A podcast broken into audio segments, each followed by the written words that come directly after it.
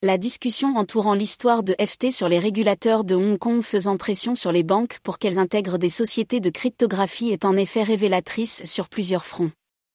Premièrement, cela remet en question la perception commune selon laquelle la Chine a interdit les crypto-monnaies.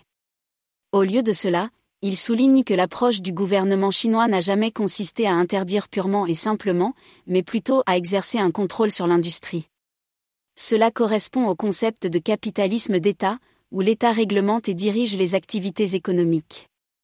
La Chine a initialement restreint l'extraction de crypto en raison de préoccupations concernant la fuite des capitaux et le contournement des contrôles de capitaux. Cependant, des rapports indiquent qu'il existe toujours une industrie de la cryptographie florissante en Chine, y compris des opérations minières. En fait, on pense que la Chine est le deuxième plus grand mineur au monde, représentant environ 20% du taux de hachage mondial. Cela suggère que le gouvernement chinois est non seulement conscient de la présence de l'industrie de la cryptographie, mais favorise également son développement.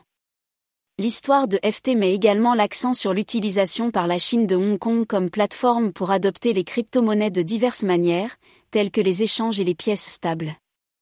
Cette décision stratégique indique que le gouvernement chinois reconnaît le potentiel des crypto-monnaies et leur importance dans l'avenir de la finance.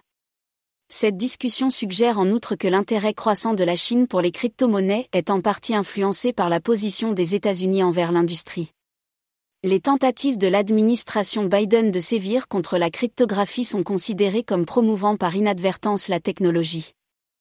Alors que les États-Unis détiennent une emprise importante sur la finance mondiale, leur opposition à la cryptographie est considérée comme un signal que les crypto-monnaies constituent une menace perturbatrice. Par conséquent, cela renforce l'incitation pour d'autres pays, en particulier les rivaux géopolitiques des États-Unis, à adopter et à adopter les crypto-monnaies. Le deuxième aspect mis en évidence dans l'histoire de FT est l'hésitation des grandes banques à embarquer des sociétés de cryptographie, même après avoir été invitées à le faire par les régulateurs. Cette hésitation n'est pas surprenante, étant donné que le système financier mondial est largement contrôlé par les banques, qui bénéficient de la structure centralisée existante. Des personnalités éminentes comme Jamie Dimon et Warren Buffett, qui ont des liens avec de grandes banques, ont exprimé leur opposition aux crypto-monnaies. La nature décentralisée de la cryptographie menace le pouvoir et la richesse existant de ces individus et institutions. Les critiques affirment souvent que les crypto-monnaies sont utilisées pour le blanchiment d'argent, mais cette discussion contredit cela en soulignant que les grandes banques elles-mêmes ont été impliquées dans de nombreux scandales de blanchiment d'argent.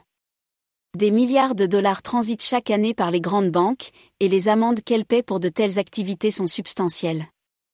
Cependant, ces amendes sont souvent considérées comme faisant partie du coût des affaires, et le système bancaire reste la méthode préférée pour le blanchiment d'argent. Cela soutient que la crypto, telle que Bitcoin, n'est pas intrinsèquement plus sensible au blanchiment d'argent que le système bancaire. De plus, cela implique également que les acteurs politiques ont joué un rôle dans l'expansion des grandes banques malgré leur implication dans des activités illicites. Pendant les crises, des politiciens soi-disant anti-bancaires, comme les administrations Obama et Biden, ont permis aux banques de se développer encore plus. Les crypto-monnaies remettent en question ce récit, car elles offrent une alternative décentralisée au système bancaire traditionnel.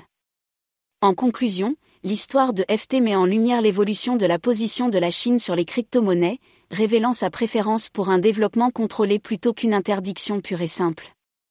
Cela met également en évidence la réticence des grandes banques à adopter la cryptographie, ce qui peut être attribué à leurs intérêts acquis et au pouvoir centralisé qu'elles détiennent dans le système financier mondial.